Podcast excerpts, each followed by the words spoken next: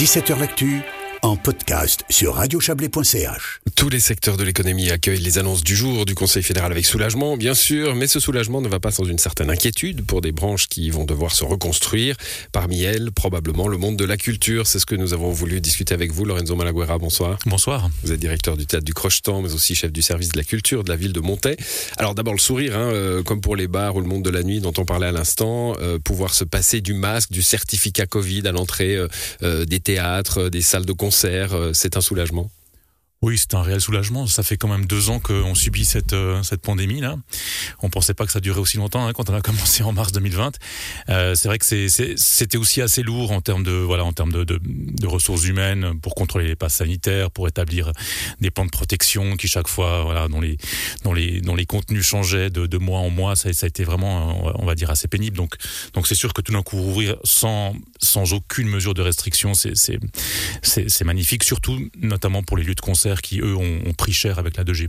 On, pense euh, voilà, plutôt au lieu de concert pour les jeunes, hein, c'est ça Oui, c'est ça. les jeunes étaient, euh. en plus, déjà un, petit peu moins vaccinés que les autres. Donc, euh, c'est vrai qu'une salle comme le Pont Rouge ou le Kremlin mm. ont, vraiment subi cette pandémie de plein fouet. Bon, alors je parlais de, reconstruction, hein, donner, redonner confiance au public, parce qu'on en a souvent parlé, vous et moi, pendant cette, cette longue crise sanitaire.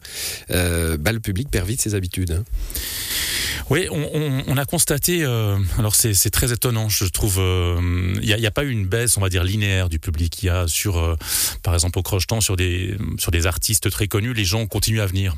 Mais par contre, sur des spectacles qui étaient déjà peut-être moins fréquentés avant, mais, mais quand même qui étaient bien fréquentés, là, tout d'un coup, on a eu des, des, chutes très importantes. Donc, on a vu que les gens choisissaient vraiment avec soin mmh. leur soirée pour pas prendre, voilà, pour pas multiplier les risques. Donc, ils ont eu des habitudes de consommation qui ont, je pense, qui ont, qui ont là un petit peu changé. Et puis, c'est sûr que dans les soirées qu'ils avaient de libre, du coup, ils ont sans doute fait autre chose. Ils se sont vus avec, avec leurs amis, avec leurs Ils ont pris un abonnement Netflix. Ils ont sans doute pris, euh, ou même un Disney Plus, ou voilà. Et donc, euh, voilà. Donc, ça, c'est à voir si effectivement ces habitudes de consommation-là vont euh, vont perdurer, elles vont sans doute se, se juxtaposer, hein, se superposer à, on va dire, à l'offre, à l'offre théâtrale ou à l'offre culturelle, on va dire in vivo. Euh, donc c'est sûr que voilà, il y aura, il y aura sans doute, il y aura sans doute un, un peu une perte de voilà de flux euh, mmh. au final. Avec cette, euh, cet aspect hein, que le monde de la culture euh, vit, euh, enfin certains mondes de la culture, en tout cas le théâtre, l'opéra, enfin les, les, cultures un peu plus sérieuses, comme on dit, hein, vit avec un, un, public un peu plus âgé et que cela ne revienne peut-être pas. Hein. Il y a toujours cette idée du risque. Il y a, il y a effectivement, alors c'est vrai qu'il y a peut-être un, on va dire un écho à cette libération-là que nous on peut fêter comme une libération, c'est que ça va inquiéter peut-être, ça va inquiéter certaines disaient, personnes. Avec le certificat, je suis assez sûr de. de ben, c'est ça, parce que là finalement on peut côtoyer euh, des, des, des gens malades, euh, voilà, qui seront sans masque en plus. Hein, donc c'est vrai que j'espère qu'il n'y aura pas un effet, euh, un, effet retard. Un effet il y en aura probablement dans les restaurants aussi d'ailleurs. Sans doute, sans doute. Mm. Et ne parlons pas de carnaval, mais euh, voilà, ça, ça c'est peut-être un, des effets pervers peut-être de cette de cette de cette mesure là. Ouais. Bon, ça sera une, une période de transition euh, très probablement. Oui. On a vu, euh, alors pas seulement euh, pendant cette crise, c'est un petit peu sa raison sa raison de vivre. Le, le, secteur de la culture est un secteur résilient, inventif. Euh, il y a eu des, des idées. Est-ce que vous allez continuer justement à sortir un peu plus hors les murs parce que ça a été ça a été accru ça évidemment pendant la crise sanitaire et puis ça a montré aussi que la culture pouvait aller chercher d'autres publics. Oui, puis on voit que c'est les gens recherchent ce genre d'expérience aussi. Donc euh, c'est vrai que euh, bah, la culture hors les murs, comme on, comme on le fait par exemple avec le, le festival Iketnung, qui a très très bien marché cette année, presque, enfin même mieux d'ailleurs que, que hors pandémie. C'est mmh. assez, c'est assez incroyable aussi. C'est-à-dire que effectivement, les, les, je pense que les gens avaient pas envie de se retrouver euh, effectivement dans des murs, quoi. Ça c'est une chose, ça c'est l'offre.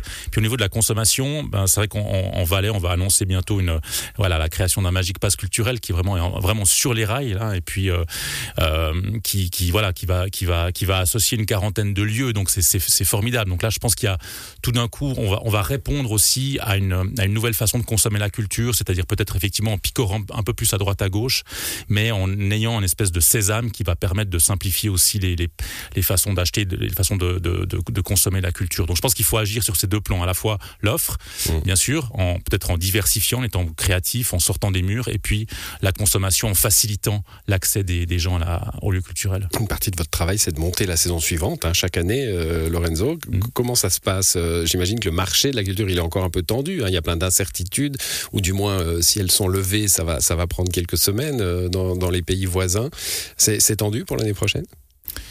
Il oh, y, y, a, toujours beaucoup d'offres, hein. il, faut, il faut quand même bien le, bien le dire. Après, ce qui est tendu, c'est surtout dans les, dans les tournées internationales. Nous, on a quand même l'habitude d'avoir des, des, spectacles qui, qui, qui, viennent ou qui venaient de voilà d'Amérique du Nord ou d'Asie, etc. Puis là, vraiment, la situation est encore bien bloquée.